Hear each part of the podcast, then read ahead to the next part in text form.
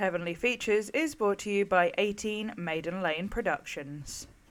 Hey, Tyler here at the top. Uh, this is going to be our last episode uh, before Christmas. Obviously, Christmas is just a few days away now. Um, so, if anyone is out there struggling with being around maybe some family or not having family at this time, uh, we know obviously that's a big thing for queer folks. Um, this year is going to be tough for me because uh, I'm not out to the family that I am spending Christmas with. So I get it, and if you do need to reach out, uh, please just jump on to Instagram. We're at Heavenly Features Pod. Send us a DM. Uh, myself or Soph will be available. So if you are struggling at all, feel free to give us a shout, uh, and we hopefully can at least give you a bit of queer joy. So yeah. Anyway, I hope you're all safe and have a good time over the holidays, and we'll be back uh, next week with our end of year wrap up. Uh, so hopefully you enjoy. Uh, talk to you then. Hello, and welcome to Heavenly Features, a weekly podcast where two friends get together and talk about film. I'm Sophie, And I'm Tyler. How you doing? and today is Tyler's uh, turn to choose what we're going to watch this festive day. This week I chose the 1995 film While You Were Sleeping, uh, written by Daniel G. Sullivan and Fredric LeBow, uh, and directed by John Turteltaub. Uh, this film stars the amazing Sandra Bullock. Uh, so this was fresh off her breakout role in Speed, which Soph is yet to see, uh, which I hopefully will put right sometime this uh, next year. That's the thing. Make me watch it by putting it on the podcast. Oh, oh, I'm going to. Uh, stop the procrastinating. That is very true. Um, so this, yeah, it also has Bill Pullman and Peter Gallagher in. This film is advertised and made as a romantic comedy, uh, which we'll get into, uh, along with the problematic storyline. It follows Lucy, who is a Chicago transit worker whose mother passed away when she was very young, and her dad, who raised her, got sick. So the two of them moved to Chicago for his treatment, causing Lucy to quit school and move away from everyone and everything she knows. And then her dad passed away, leaving her alone. So she's then stuck living this lonely, unfulfilled life and she all she wants is to love and be loved. Every day for the last 3 months she sees the same man at her job on the L train uh, as he's getting on the train and he she has a massive crush on him. Uh, she then saves him after he's attacked on Christmas Day and pushed onto the train tracks. After a misunderstanding at the hospital, his whole family are told that she is his fiance, and due to many ridiculous reasons, the main one being loneliness, she goes along with it and ends up not only finding the family that she so desperately wants, but finding love with the brother of Peter, the man she saved, while he was sleeping. Uh, and by sleeping, I do mean in a coma. Uh, so this film is, I think, equally cute and disturbing, and it it's the kind of film that you really should take at face value as a rom com, uh, like the writer and director want you to, because as soon as you do peel away any of the layers, it's creepy as fuck. What's uh, what's your thoughts on that, Soph? This is a film that I know has debatable uh, morality in there, um, but I am incredibly nostalgic about it. And um, it's, I think it's one of those. Yeah, I think you're right. It's one of those films where you're meant to suspend, dis, you know, your disbelief. Um, and just kind of, as you say, take it at face value. I kind of almost viewed it as being a little bit like a rom com version of a soap opera because they had so many tropes in there that was you'd see come up in these kind of melodramatic um, soaps and storylines. Um, you know, you've got somebody who is uh, in a coma, somebody who's pretending to be a fiance or be connected to somebody. You've got amnesia in there. You've got, you know, falling for the brother of the person you're meant to be in love with. You've got lots of stuff going on in there that you could easily find in a daytime soap um, in a really melodramatic way. And it's kind of being toned down and kind of kind of molded into a rom com instead. So while there's really problematic things at play there, um, I think we're kind of meant to not believe it too much. I mean, basically, don't use this as a manual for finding love. Um, no, absolutely it's, not. It's not best. Don't don't lie about you know being engaged to people you're not. Don't uh, basically uh, kind of make people feel weirdly about their relationship with you uh, because you've been lying to them the entire time. Um, these are generally not good things to do. It's not a great foundation to build a, a relationship on. I just think it must be so fucking weird later, like, because she marries the brother at the end, or she gets engaged to the brother. I just think, oh my God, imagine Christmas dinners every year after that. You Yeah. know? but remember when you pretended to be engaged to the your my brother in a coma? That's gonna come up in every fight. You know it. yeah. I mean, I would, I would, I would dangle that over her for the rest of her life. You'd be like, what the fuck? Yet, it's it's Sandra Bullock and we fucking love her. Oh, Old Sandy B. She can do no wrong and she sells it. oh, she does come across as incredibly adorable yes. in this film. And as a result, we buy all of this ridiculousness that's happening. I would I would buy anything she was selling. I just like she can do no wrong in my eyes. I just I love her so much. And so I don't think it would have worked with many other if any other actors. Like originally apparently it was written for Demi Moore. Um and they were in talks Right. with other people. I think Meg Ryan was one of them. And I just can't see any of that working. Uh, I think at some point as well, there was mention of Julia Roberts. And even though she is rom com queen, I don't think she has the same the same qualities as Sandra Bullock. I think Sandra Bullock carried this film and carried this role and made you forget about the problematic aspects because she's so fucking adorable. It's really interesting because it's it. She often portrays, particularly in the rom coms that she does, and a lot of the comedies as well. She is likable, but it doesn't seem like it's being put on. Yeah. and she seems like your next door neighbor or somebody that you could really, you know, the girl next door, but it's not too tropey and it seems Yes. genuine and like she is really sweet, but it's not sickly sweet. And I don't know how she manages to balance it all, Oh, well, she's a god. but it's one of yeah, it's one of the most uh, endearing things about her. I think it's why so many people love her as an actress because even though she's done more challenging roles or roles that uh, challenge her to do something a little bit different, Mhm. everybody kind of knows her as being this just like super likable person. yeah. And because she's so likable, it's and there's there's not really any kind of harshness to those performances. It's I think everybody just loves her and falls in love with her and will go along with whatever the story is. And we are kind of led to believe that you know everyone would just forgive her because she is so lovable Yes, uh, absolutely. because we want her to find happiness and even though this is a bonkers setup yeah. it's she has such really lovely like moments with lots of different characters where you just think oh how could you how could you be upset with her though? How could you hate her? Even even though she's doing this. Yeah, you like uh, like the family say they just fell in love with her immediately, and I think the entire Hmm. audience falls in love with her immediately, and it, that's something that I think Sandra Bullock is uniquely exceptional at, just making you fall in love with her.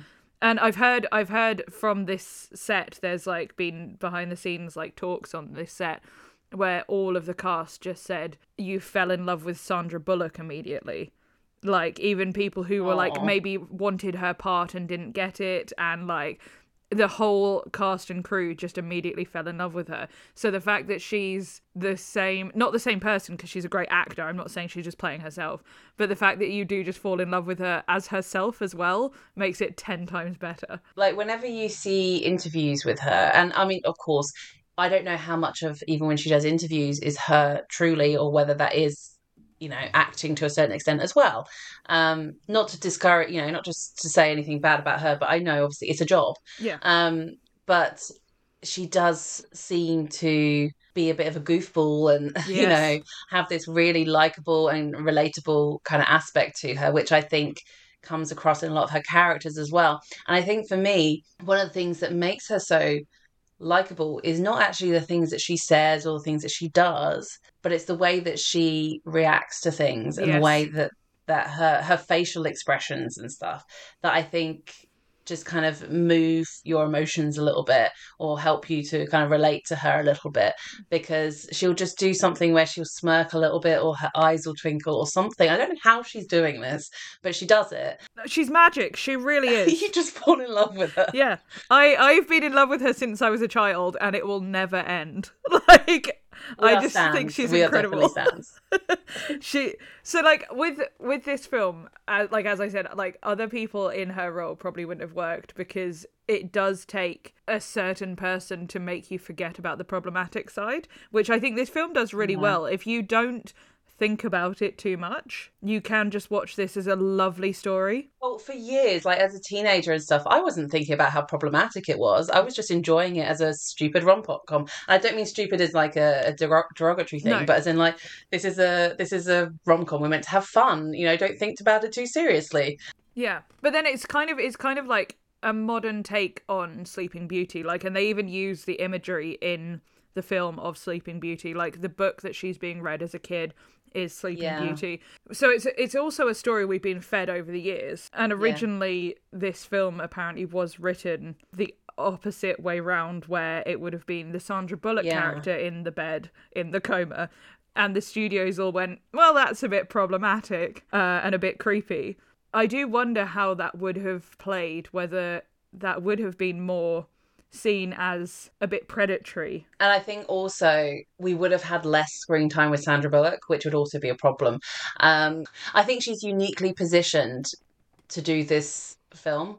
I think she, as you said, she's one of the few people who can carry it off, and for us not to be completely creeped out, we can understand her loneliness and her desire to be taken in by a family and to be loved and to share Christmas and uh, with with a family because she's not had that. Even even when she was a kid, she didn't have the full family setting. She was an only child. She only had one parent for most of her childhood, you know, and then her dad got sick. So I can imagine a lot of her celebrations and her Christmases would have been lonely, even when her parents were around or even when one you know her dad was still around because it would have you know there would have been the shadow of illness or whatever it is and it would perhaps not be the image that you imagine that you're sold of a perfect family Christmas.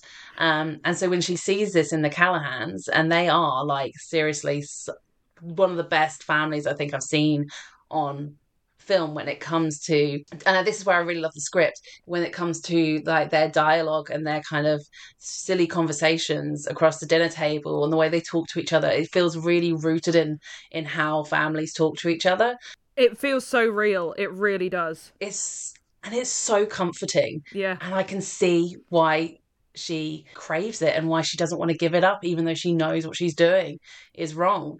Um, and so I, I, that's why this film is supposedly it's a it's a love story, it's a rom com. There is that element to it, but it's just as much about her falling in love with the family as it is her falling in love with Bill Pullman. And you can totally you can totally understand that for many reasons. Like firstly, like I grew up in a big family, so I I feel really lucky that I had that like big family like dynamic and the jokes and stuff across the table and all of this. So then for someone like Lucy in this film who craves that, but I think also one of the main reasons she craves it, the the romanticized way that her dad has told her the stories throughout her life of her mum and how Yes. they fell in love and how happy they were and how the all they wanted was this family together. And it's just like romanticized thing because it's so easy as well to romanticize someone after they've gone. So like he talks about her mum and puts her up on this pedestal. So she doesn't hear any of the flaws. She doesn't hear any of the bad sides. She just hears i was so in love with her. She was so in love with me. We had this perfect connection. And then we had this child that was you and it was all perfect so she's like, well, why can't everyone have that? Like, because he sold her this fairy tale. So then she feels extra lonely when that fairy she doesn't have that fairy tale, and her dad's gone. So she's Yeah. all alone with her cat, which, by the way, means she's not completely alone.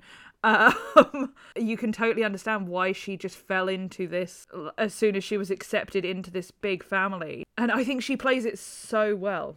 Uh, the fairy tale family, weren't they? Yeah, and as much as they have issues and problems, they're together and united, and it's such a beautiful way of looking at it mm. because they don't try and make them this perfect family. Like they've all got issues, they've all got like they have little arguments and they all like say, "Oh, don't say that." Like, what? Let her talk and all like these little bantery things between them. And it's just it's such a beautiful dynamic to see this messy family, yet it's so perfect. Yeah, because they are kind of semi estranged from Peter Gallagher, the guy who's in the coma. Yeah. Because he's a bit of a dick. because oh my god, we'll get into him. He's not he, a narcissistic, arrogant kind of man. Um, but nevertheless, they are not perfect, and yet they welcome her in so easily. And can I just say, I so saw uh, you uh, in his mum, just like as soon as you. I mean, of because it's Sandra Bullock as well, but also just like no questions asked, really, just like automatically crying and hugging and saying "Welcome to the family." Oh because yeah. that would totally be your your way of doing things. and like they do loads of extra things like getting her a present inviting her to christmas like Yeah. they do christmas the, the on boxing day is what we well we call it boxing day i don't think they have that in america No, it's not a universal thing. but um the day after christmas is boxing day i don't really know where that name comes from but it's basically when our sales start Yeah. um, and people go out and hit the sales after Christmas. But so they have their Christmas on Boxing Day, and they've put a stocking up for her with her name on, and they've just welcomed her in Yeah. straight away. And all of those gestures are very you. Yes. Oh, absolutely. That's You would 100% do that. hundred percent. Yeah, I I go all in like immediately. That's like, but I also I think like for her, what a beautiful, a beautiful thing. If if she wasn't lying about the whole thing, imagine you haven't met your fiance's family, and the first time you meet them. They welcome you in without any question. They make you a stocking. They give you a present. They treat you just immediately as family. Like that's the ideal scenario. And like you can see her. F- uh, this is another. Sandra Bullock is just fucking amazing. Her face. She doesn't say anything in that scene, where she's just sat and she's given the present, and they're like, oh, and the the the Yeah. sister is like, oh, from Santa. And she just hugs the present and watches everyone. She doesn't even open the gift. She doesn't do anything. She just watches. And you feel every bit of emotion that she is feeling in that scene just through her eyes. The gift for her, it, although she's got the physical gift, the gift is is being there. And I think you can see that how she's that's what she's longed for is to have this kind of close family kind of situation. Um, and that's why I say it's a love story with the her and the family as much as it is with the love Absolutely interest, who we get who gets in, uh, uh, introduced quite late into the film because it's only the day after Christmas. So it's like actually the 27th of December, it must be, that they meet for the first time because he's uh, there in the morning after she's stayed over. And can I just say, although I say that I see you maybe um, personality wise in the mum, Oh, I'm Bill Pullman. you are Bill Pullman because as soon as I saw everything that he was wearing, I was like, so that's Tyler's wardrobe. Um, Yeah. the jeans, the plaid, the jacket, the the boots. yeah. The wanting to be good at woodwork as much as he is, I would love to be that. Imagine me being able to actually just make a rocking chair. Fucking love it. I can imagine you doing that, like Yeah. having a business like that. Yeah. The only difference I think between me and him in this in this is that he is such a cunt to her at the beginning. No, that's why I said it's not personality; it's purely Yes. fashion. Well, he does have great style, and he falls over and rips his trousers, which is also something you probably do. which is hundred percent me. Yeah, all right. There are, we do have some similarities. Yeah, the first morning, in fairness, he's not an overly problematic person to her, but as we go on a bit, he just gets worse and worse and worse. see, he's probably more my personality in just being like, uh, not dive, not like the rest of the family, willing to dive in straight away. But he's a little bit skeptical, probably because as a brother, he knows his brother pretty well, and in all fairness. Um, Lucy, who's Sandra Bullock's character, we haven't actually called her by her name yet. Um, she is not the type that he normally goes for, you know. So I think what it is is that Bill Pullman, what's his what's his character's name? Bill So- Pullman. Pullman. Uh, never mind. Bill Pullman. Um, he knows that his brother likes kind of stuck up, bossy, prissy, kind of spoilt women who have plastic surgery. well, what's what's his ex's name? Ashley Barton Bacon. Yes. And So he's probably knows that that's the kind of girl that he would normally go for, the kind of woman he'd go for. And Sandra Bullock is so different. She's so down to earth, so she's so kind and nice. And he's probably a little bit suspicious because he knows that's probably not what his brother uh, what his brother would normally go for. I think that's where it stems, and yet he he doesn't know when to pull back and stop questioning things. And I mean, ultimately, he is right. She is not his fiance, uh, you know, Peter's fiance. But he does go about things in sometimes a little bit of a cruel way, where he he embarrasses her yeah, he does it in a cruel and creepy way. Like he stalks her to his apartment, to Peter's apartment, and then when he goes into Peter's apartment and she's in there, he asks her why she's there, and it's like, well, she's the fiance. Like, of course she'd be there. And then she's like, oh, I'm here to feed the cat, and he's like, Peter doesn't have a cat, and then there's a cat, and then there's a phone call, and he's like, are you not going to get that? She, the phone call ends up being for her. So this is all proof. If you obviously we know it's not true but if you didn't at that point you'd be like he's just had three things proven to him that that is correct yeah and yet the next scene after that apartment and and then he tests her about his car, about Peter's car he gets to the yeah. hospital then and is going, oh, which of the three Stooges is his favourite? What's his favourite ice cream? Like, keeps testing her in front of everyone. It's like, even if you were suspicious, regardless of any of the rest of it. Your brother's in a coma. Your family's uh, like looking after your brother. The last thing they need is for you to be going on and attacking Lucy. I think that um he could have done better by just observing and not questioning. Yeah. Because if he'd observed, he might have seen things that may have not rung true about his brother or something, um, rather than questioning kind of makes him look like he's in the wrong. Yeah. As opposed to just kind of observing and being a little bit kind of not as willing to accept her so quickly into the family. Yeah. But I think part of it, I actually, it's, it's not explained this way, and, and maybe I'm just reading into it, but it, it seems clear from the first time that he meets her on the 27th of December, um, that he thinks, wow, I like her, like, or she's my type, or whatever, I'm attracted to her. Yeah. And so there's a part of me that wonders if he is trying to prove that she's not engaged to Peter because he would prefer it if she was attainable or available. Oh, I definitely I definitely think that's what it is. I think that's where it's coming from whether he's conscious of it or not. I think it's very much, you know, little boy in the playground bullies a girl he likes. But I, I think that's what they're going for. Yeah, and also I think that because his brother is this like really successful, incredible like arrogant prick but also always got everything like you see the tension later between them yeah. and like how they he just kind of abandoned the whole family and left Bill Pullman to have to kind of put his life on hold to make sure the family is all good and happy and stays together.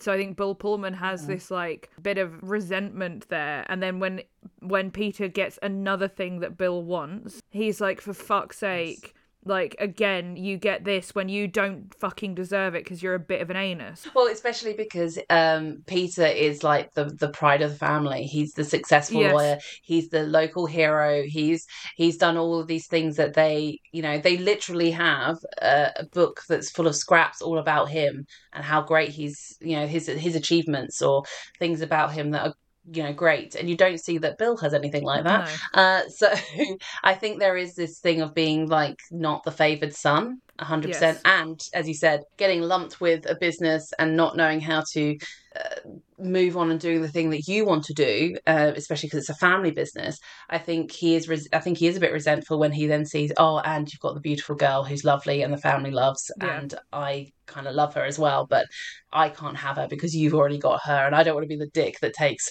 away the fiance while my brother's in coma yeah yeah. So, you know, I think there's a lot going on there. And it's not, it's again, I'd actually say uh, it's not vocalized, but you see some of that in Bill Pullman's expressions when uh, Lucy walks out the door and walks away, and he just looks a little bit kind of heartbroken that he's no longer, even though he's been taunting her, he's heartbroken now that she's left the room or whatever, or that he can't see her. Yeah or that he, he, she's dating Joe Jr. Um, and all of these different. You can see he, he's crest. You can see he's crestfallen every time that sort of thing happens. Yeah, and um, I do think he he doesn't know how to you know deal with those emotions and he doesn't know how to vocalize any of that and so he does fall into that not great trope of being the boy that bullies a girl i think he likes a little bit as well like as much as i think this is a very well written script with regards to like the family and the like like the the actual day-to-day talking between them i think it's a very well written mm. script. But i do think it falls into a lot of those male ego 90s tropes with how they write men. And so I think a lot of that, I think the reason that both you and I have a problem with Bill Pullman's character, Jack, a problem with Jack, Jack. is because is because he is written in that way of like the bullying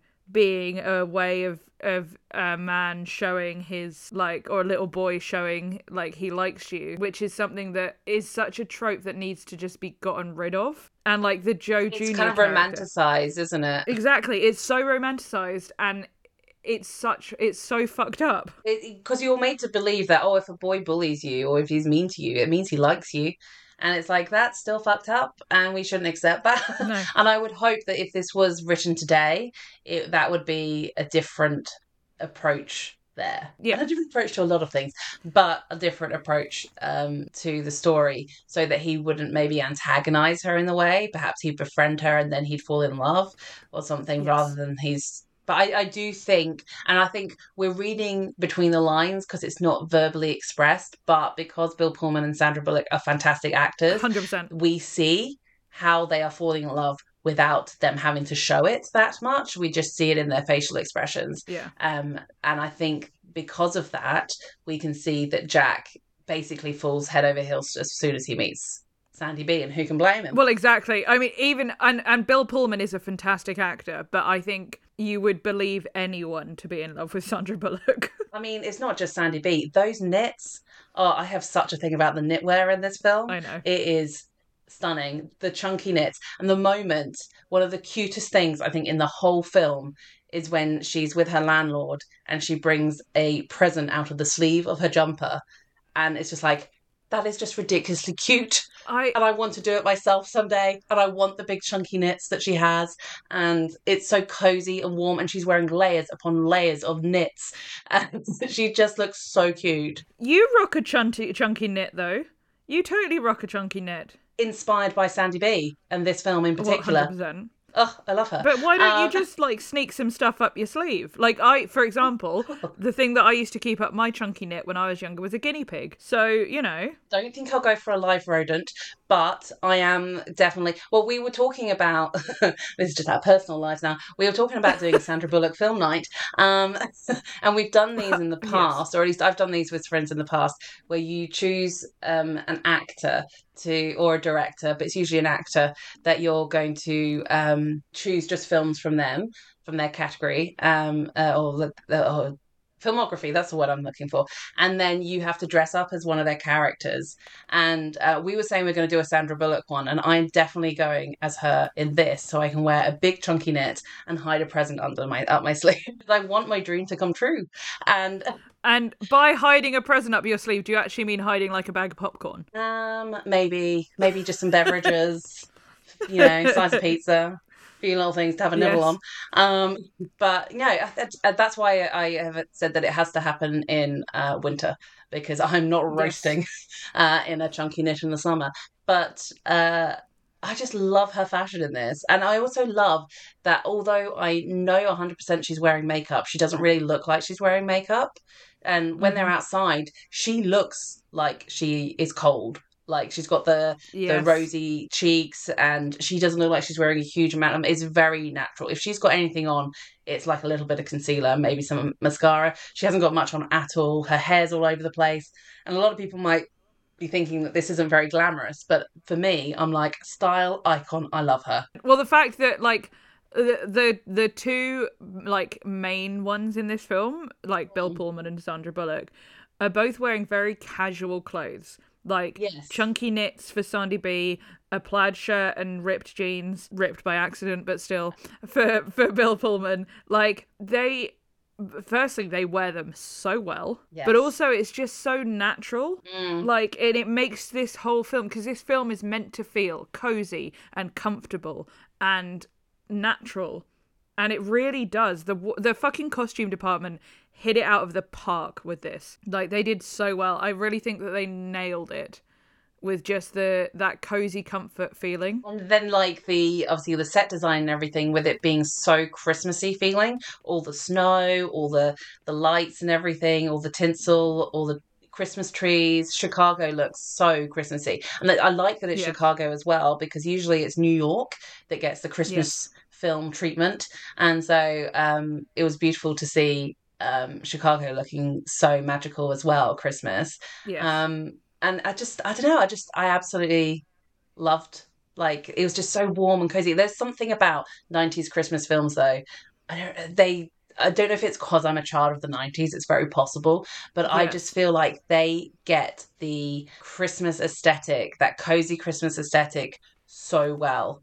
Like most of the films that I enjoy watching at Christmas that I go back to repeatedly are films that are probably from the 90s because they have that ridiculous over the top red bows and baubles and lights and you know fun pop songs usually leading in. I mean um we knew this was going to be a great film when like the first song is by um natalie cole say uh, with this will be? I was like oh this is such a 90s classic.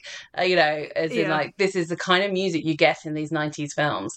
And uh oh, I just it really sets a tone, and I don't know if it's just my nostalgia, which it probably is, but um, it just makes me feel so comforted.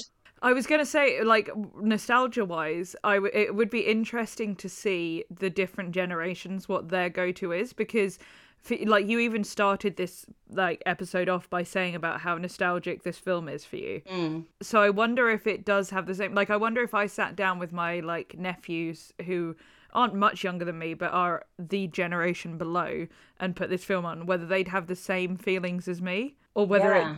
it just hits us because i actually saying that i know it definitely hits the generation above because my mum loves this film Yeah. like she's obsessed i mean she's she is probably the third biggest sandra bullock fan on earth second uh, like behind just us like so um it's it does have that like uh, i mean i think to be honest most sandra bullock films give me that nostalgic feeling and i, I do think you're right about the christmas films i think the christmas films you watched as a kid Yeah. maybe are the ones that you and I don't mean like a young kid. I mean like a teenager and like growing up when you like Christmas was more important in a way.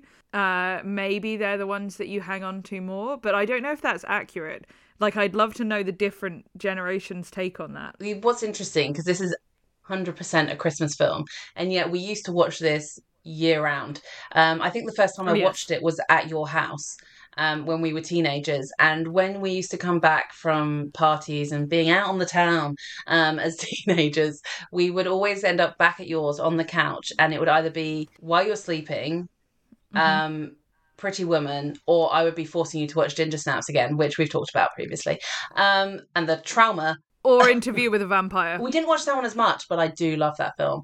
Um, Yeah. but we, particularly Pretty Woman and While You Were Sleeping, were the classic ones to go on whilst we were like vegging out, getting ready for bed, you know, maybe having a drink or something to eat to try and sober up.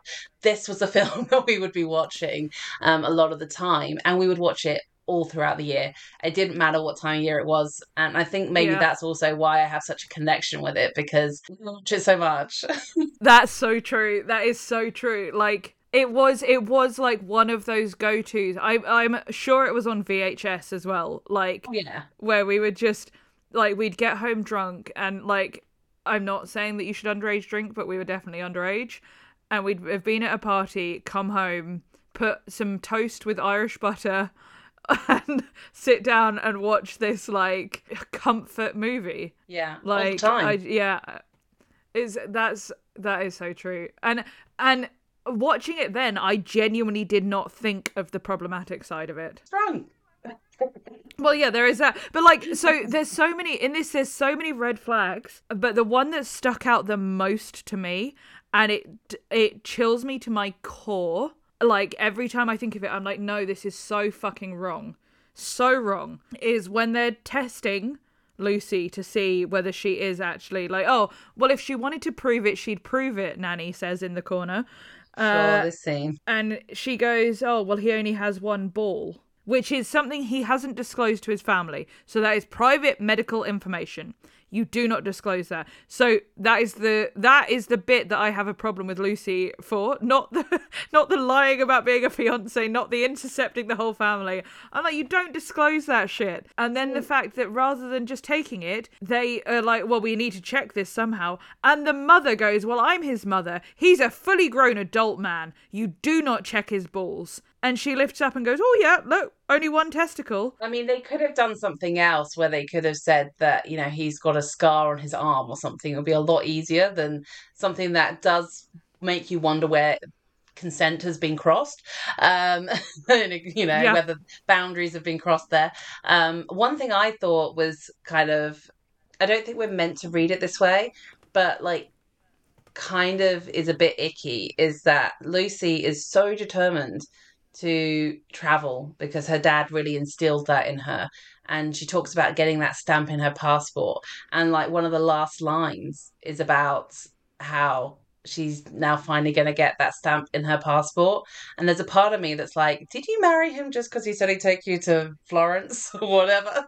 You know like there's always been that thing where that line has just like been a bit icky where it's it's kind of come across that part of the reason she's marrying him is because she wants her dream to come true and maybe that would happen if she was uh, you know married to him Oh my god, I never read it as that at all. I totally took that like at all. I think I think this is the difference between you and I where where the like romantic side comes in. You're like, "Oh, that bitch is just using him." And I'm like, "Oh, it's so romantic." Like part of part of the dream that she had was to travel probably with her her family, whether it be her dad or whether it be her husband or whatever. but i didn't see it i didn't see it as being that that's the only reason like she's why she's marrying him. I just thought that it kind of came across that that was like one of the motivators. Do you know what i mean?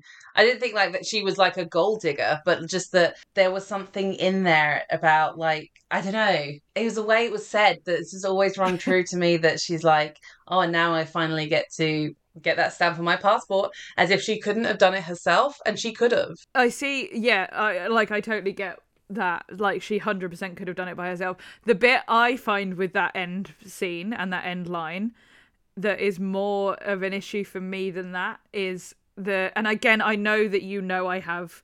I I always bring up the like issue that I have with the like daddy daughter thing. Um, like in the film we did with Lindsay Lohan recently, where Yeah. I was like, "Oh, Chord is the exact same as Daddy Belmont." Well, but like she she loves the fact that her dad gave her the globe, and like this symbolizes like the globe, and he wants her to travel and all of this.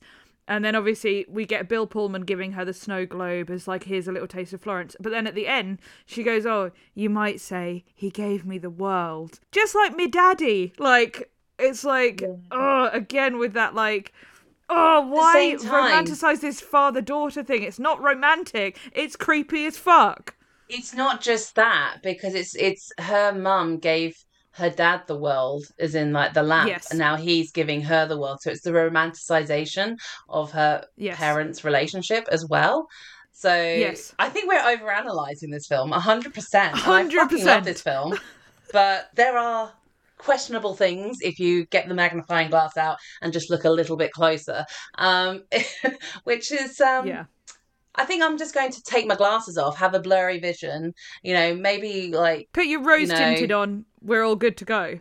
exactly, maybe stand a bit too close to a speaker the night before so that I don't hear all the lines 100% perfect. And I'll love Yeah. this and I will not notice all the problematic aspects. Or But- we just need to find a house party that will take two OAPs and come back and watch it afterwards. but I like if if if we took it how I took it as a drunk teenager, it's this beautiful the ending, for example, is this beautiful story of like she was fed this romanticized idea by her parents of what the perfect family and the perfect relationship looks like. And that's all she ever dreamed of. And her dreams came true.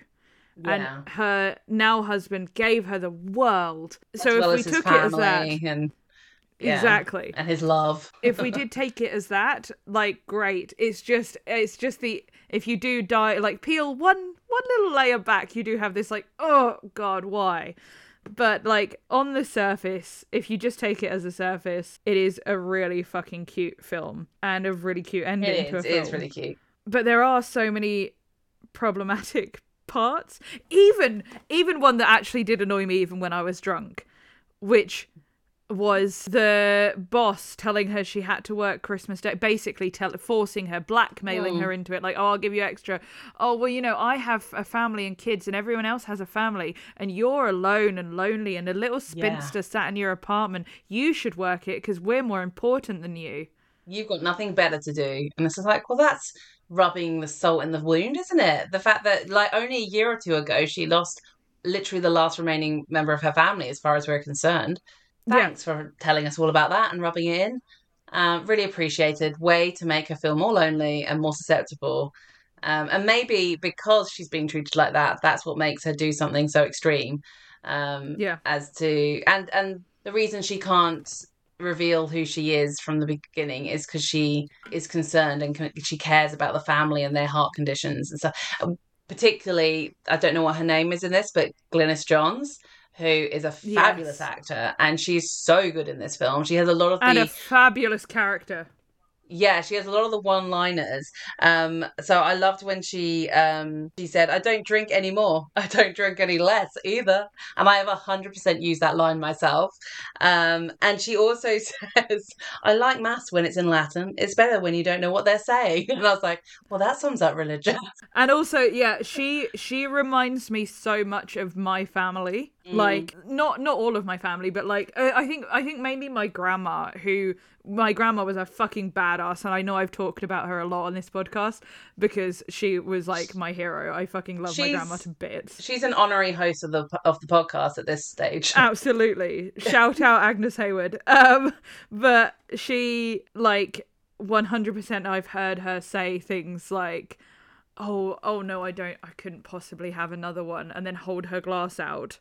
Like Yeah. it's these like little things that I'm like oh and it just makes you it does not only does it make you feel like this is a real family but it mm-hmm. makes you feel like home. It makes you feel at home. It makes you feel loved and comforted. This film is is just so it's like a warm blanket wrapped around you. And it's so mm. fucking weird how if you do peel back any of those fucking layers you're like oh it's so problematic because it shouldn't make you feel this warm and loved when it's that problematic I think um, one of the reasons, though, why we don't feel quite so bad about what Lucy does is because of how much Peter, the guy in the coma, is such an arrogant asshole.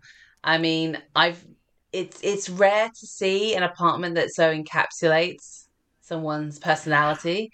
But his apartment is like stark white, and he's got this blue, like this vase with blue water, and it's just very pretentious. He's got pictures of himself around, like posing. And when she when she opened his wallet, it's just like pictures of him holding a tennis racket and stuff. And it is so weird and creepy and narcissistic and arrogant. And I think because he is such an ass, we later find out that the um the childhood kind of heroic moment where he saves some squirrels was actually only happened as an account of him literally shooting the squirrels out of the tree in the first place. So he's a complete asshole, possibly sociopathic. Um, and he Which, sorry, just to interject with that uh, story, that apparently one of the writers, I think it was brothers or something, family member anyway, that's a true story, that squirrel story. And they were mortified when it was put into the script. They were like, "You can't fucking put that in the script." It's like, well, you shouldn't have fucking done it. Like, well, you know what? Fair enough.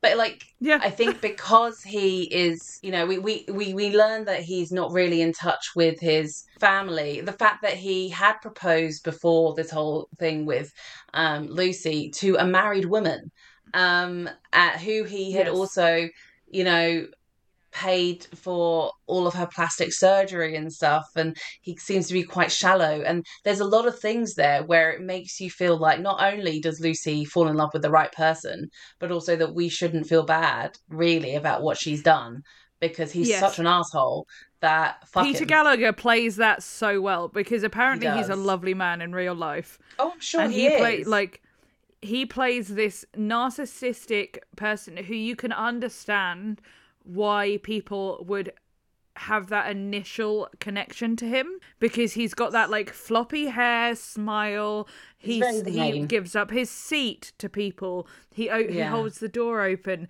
uh, only when it really suits him to be honest. Yes. like on that train he wanted to stop that. And then he lets the lady on as well. Like he if you if you don't peel back any of the layers there you can understand why people would initially be like oh what a lovely handsome beautiful like person this is. Not like if you peel back a single layer it's not.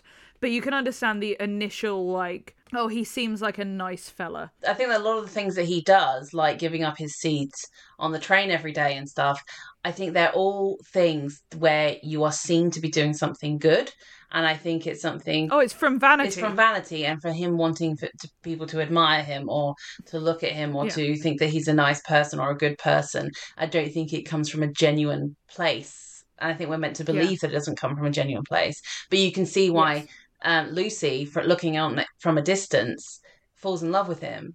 Partially for Yes. shallow reasons as well, but she thinks he seems kind, he's well put together, he's successful, and you can see why she might garner this crush on him. especially when she's been fed these romantic ideas Yeah, he is literally the sleeping beauty of the story because he yeah visually he he looks very handsome. I mean, he's not my type, but he looks very handsome. Whereas he's sitting there in his coma, um, or lying there in his coma, and as soon as he wakes up and we realize what his personality is, that's when the the illusion uh, about who he is, his romanticism about him, is shattered. Yes. And like even to the point like his the way he proposes to Lucy then when he's when he's convinced to propose to her, his line is my family loves you, I might as well love you. It's not What very the romantic. fuck is that? What I was so angry when he said that. Like I was like Sandra Bullock deserves more.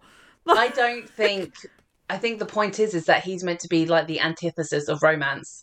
Um, you know, he he's proposing to a married woman. For all we know about their relationship, is that they're both incredibly arrogant, conceited, selfish people who are very shallow and vain, and care about appearances. One of the only conversations he has with uh, Lucy after he wakes up from his coma is him reminiscing about his favorite suit.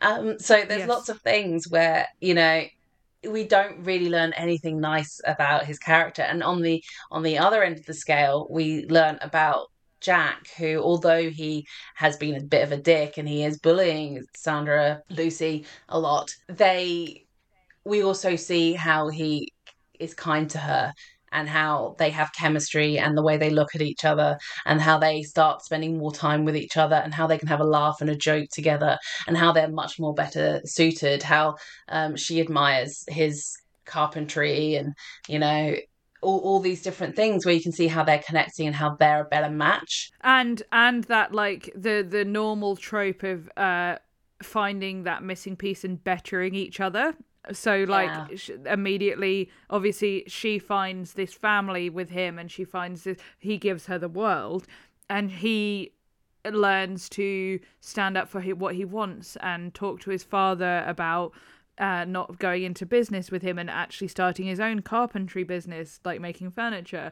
And it's like Yes. this: they they improve each other and make each other better, rather than uh, Peter Gallagher's character who thinks he's the fucking shit. I think that's why we are led to not feel sorry for the guy in the coma, essentially. Because normally you'd be thinking, God, this is awful this is all happening uh, when he's in a coma. But because he is such an ass, we are glad that they don't get together. More than glad. Yes. Because they are not Yes. well suited. And I think Lucy sees very easily once he wakes up that not only is she in love with his brother, but that he's not the man that she thought he was. Yeah, and I also I I love that this film is done in a way where even with the problematic sides you you are led down the right path. Yeah. like the whole way through you are led down it. So the whole way you're you're led to not like peter immensely but you're not led to hate him either. Like you're like mm. oh he's a bit of an anus but like he's still a member of the callaghans and you love the callaghans and like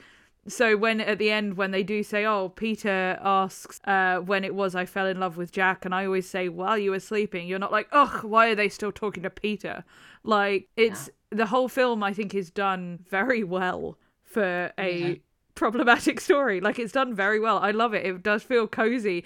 And even like joe junior who is an awful character, an awful man, but you're still not like when he turns up on screen, you are like, oh, he's creepy, he's fucked up, he's lecherous, he's like an issue, but he's also not done in a way that is so problematic that you are like actively hating him. He well, he's interesting because he's in many ways he's meant to be the comic relief in some Yes. Uh, there are other characters that are funny as well, but he's meant to add to that humor. He's also meant to show that Lucy has always been desirable with men. Yes. It's just that she hasn't met the right one. So it's not that she's some somebody who, you know, nobody is interested in. Uh, because come on, it's it's Sandra Bullock. Um, and but we also we get some we see that he's like obviously he's lecherous and that is unpleasant to watch when he is um, being really quite creepy and, and not really taking no as a no from um, yes. Lucy. But there are also moments where you can see why she kind of puts up with him. He's he's harmless. It's not one of those things where somebody is like harassing someone and you fear for their safety.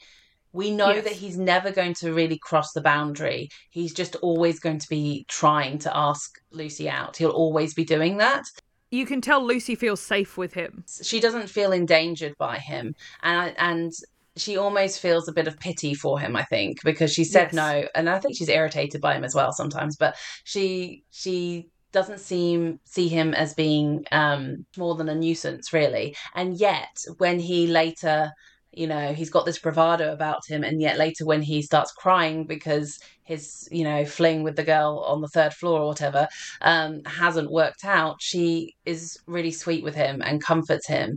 And what i really liked is that although we're meant to kind of laugh at his character there is a moment when um, he has to hide in her closet and um, he's found to have been trying on her shoes.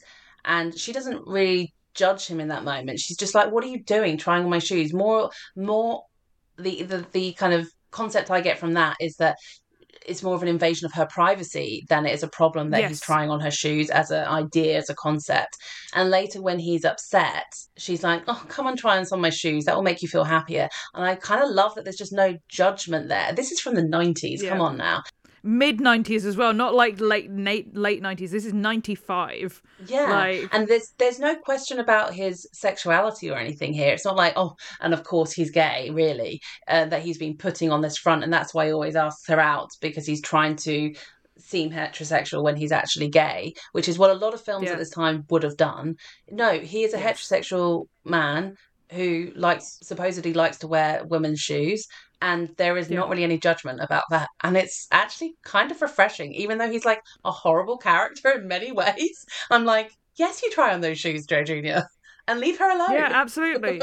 And as like as much as let's face it sandra bullock's feet probably aren't the same size as joe junior's the yeah, fact that she was shoes. just immediately mm. like just come in, try them yeah. on. Like this will make you feel better. Say the and she does it in the exact same way as any other film would have done. Oh, come on in. I've got some Baskin Robbins in the freezer. It's like this is your comfort. Do you like the little throwback to the Baskin Robbins in uh, Peter Gallagher's freezer earlier? See, tying it all you into mean, like, the film. all, all, all of the very very obvious product placement. But i also love that he um what do you mean? that he literally has it comes out of the closet was not lost on me um yes. as well. Um and yeah i just think it's just it's in there and you don't really notice it that much. But i just think actually it's really sweet um and they didn't have to do that. And at this time a lot of films would have made that the joke. He would yeah. be the butt of the joke. And even though we do laugh at some of his behavior in other parts of the film, I don't. I certainly didn't see this as a moment that we were meant to laugh at. I don't know if other pe- other viewers would have, um, but I didn't think that was the intention. It didn't come across like that to me, anyway. No. So yeah, it it very much felt like a he he's a problematic character and a bit of an ass, uh, and a bit like lecherous, but the the issues he has were not putting on the shoes. That was never put. uh, It didn't come across like that was like, oh, look at this fucking weirdo with the women's shoes. Yeah, and the only boundaries that he crosses is are, is trying on those shoes without her permission. But although we're saying Yeah. he's lecherous, he never touches her or does anything inappropriate with her. He just No. is always asking her out and trying to give her flowers and acting like he's her boyfriend, even though he isn't. And whilst if somebody was doing that in real life to you, you would be like, let's get a restraining order. Um, it's not really meant to be dangerous in in this scenario and i think that's so it is again it's a problematic trope but um another another one in this film but i don't think we're meant to kind of take anything too serious from it No, and she can't really be too pissed off at a guy pretending he's her boyfriend when she's pretending she's uh, the fiance of a guy in a coma.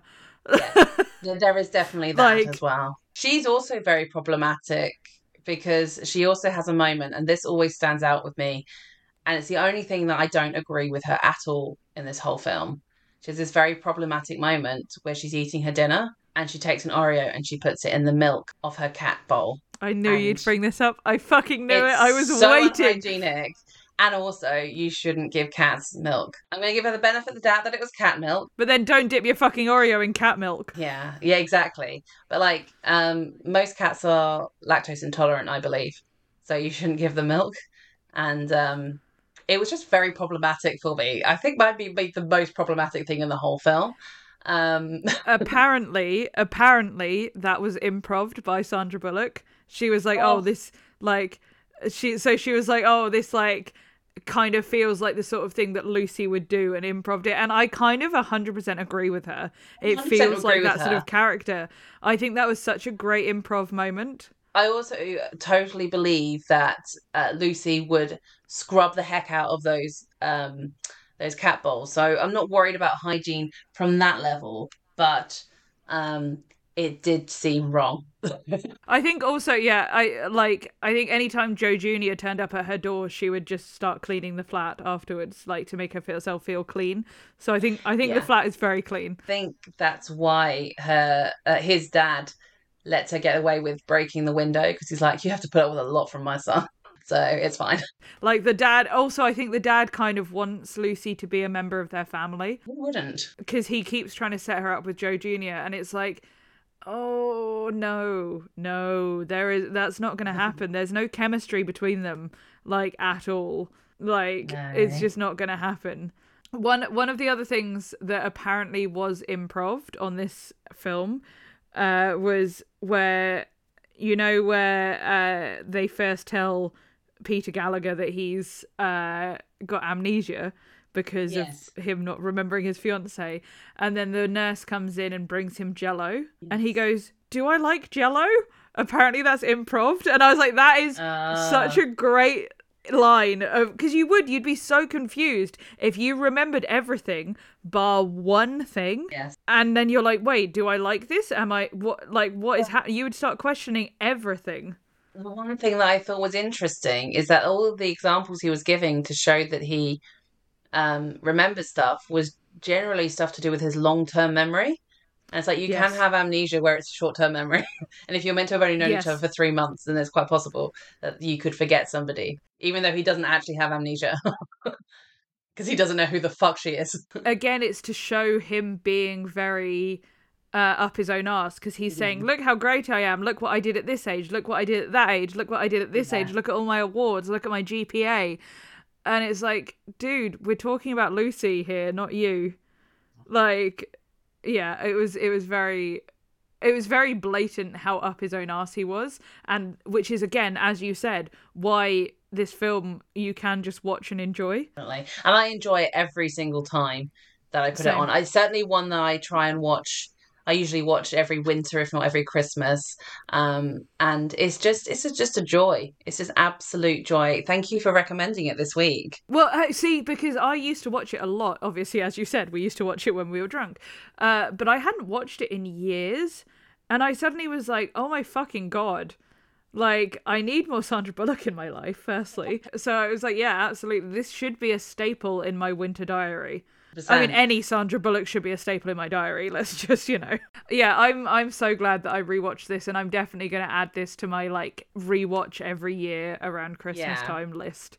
Um, because it does, it just makes you feel so fucking cozy. really does. And I mean, if if you are one of the very few people who haven't seen this film, I highly encourage that you do so. Absolutely, and if you have seen it, watch it again because you Yeah. will not regret it. I watched it. Normally, I watch a film once just to do, you know, I watch it and I will um make my notes as I go through and stuff. Not only have I not really looked at my notes except for like one or two quotes to get it word for word, um, but also I watched this film twice this week because I watched it once and then I told my mum that I'd watched it and uh, she wanted to watch it, so I watched it with her. I like, I fucking love that, and I I definitely watched it more than once. Um, both times just with my son. So we we both sat down and watched it. No, absolutely. I I adore this, and I will watch Sandra Bullock do anything. Like I watch all of her movies, and I watch all of her press tours. Like I just I think she's great, and 90s Sandra Bullock for me is just top notch. Like I'm so excited to recommend Speed for you because like it's gonna be I'm so excited good. to see it because I've never seen it before and it's got Keanu in as well, so Yes, I'm, it's I'm looking so forward good. to that. It's oh yeah, honestly, it's one of my favorite films of all time.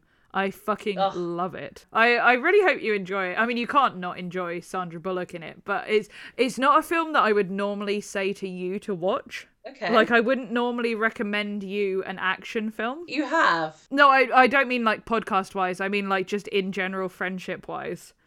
Oh, okay. Like I normally wouldn't just go, "Oh, Soph, you'd love this film." If it was like an action film, same as I wouldn't like be like, "Oh, Soph, watch this and put a horror on." Which is why I love doing this podcast because it means I can go, it. "Oh, Soph, sit down and watch this." Like Clockwork Orange style, toothpicks in the eyes, like Oh, I love that film. I saw.